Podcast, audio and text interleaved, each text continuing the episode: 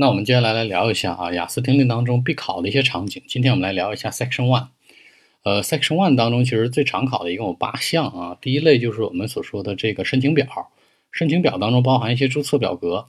呃，考察比例最高的一些题是什么？第一个就是 country 国家，第二个是 nationality 国籍，第三个是城市 city， 第四个是学科 faculty， 第五个是语言 language， 然后接下来是人名 name， 然后地址 address， 然后日期 date。电话号码 telephone number， 传真号码 fax number， 邮编 postcode， 价格 price。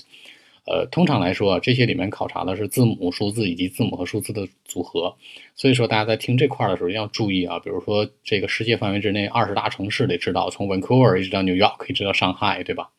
好，那接下来开始说一下这个里面当中呢，注意的第一项就是数字和字母混用法。呃，说白了，比如说 passport number 和 driver's license number。它通常来说呢，就是说会用到你的这纯数字啊和字母组合，比如说 A C eight oh five， 那就是 八 C 八零五 或者 A C 八零五， 那哪个是对的？其实是这个我们所说的 A C 八零五 会对，因为一组数字加上一组字母。呃，一般来说呢，除了这个之外啊，第二块呢是电话号码。呃，电话号码当中大家记住了啊，雅思当中考电话通常来说是七位或者八位，呃，但是这里面当中怎么说呢？就是说七位的个数会更多一些。而且要注意一个这个读音，数字零不叫 zero， 而是叫做 o， 跟这个字母 o 是一个发音。呃，除了这种情况之外呢，其他情况按常理去推就 OK 了。第三项呢就是常用的单位啊，比如说距离单位啊 kilometer， 然后长度单位啊 meter， 然后距离里程啊 mile， 对吧？以及这个钱的单位数 pound。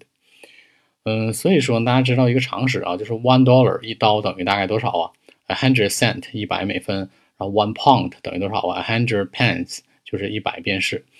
嗯，第四项数字的替换，一般来说大家注意一条啊，就是说 decade 等于ten years 十年 ，a century 等于一百年 ，a hundred years 这块大家得有个情得有知道啊。那 a dozen 呢等于十二，然后呢 majority 是大于 百分之五十， 而 minority 是小于 百分之五十。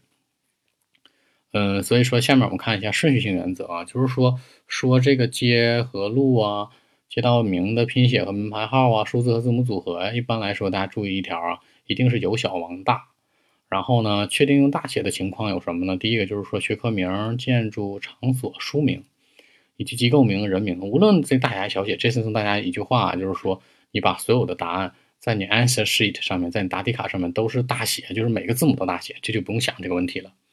呃，接下来呢，接下来一块呢，就是说的是第六个，就是国籍。Section 一当中常考的国籍就这几个啊，第一个叫做什么 Irish， 第二个叫 British， 第三个叫 Spanish， 第四个叫 Canadian， 第五个 Australian， 第六个 Russian， 第七个叫做什么嗯 Greek， 叫希腊，对吧？基本来说就常考这些。呃，下面要说到的一条呢，就是说时间和日期，时间和日期的写法嘛，无论是英式写法还是美式写法，记住了，由小往大写就 OK 了，日月年。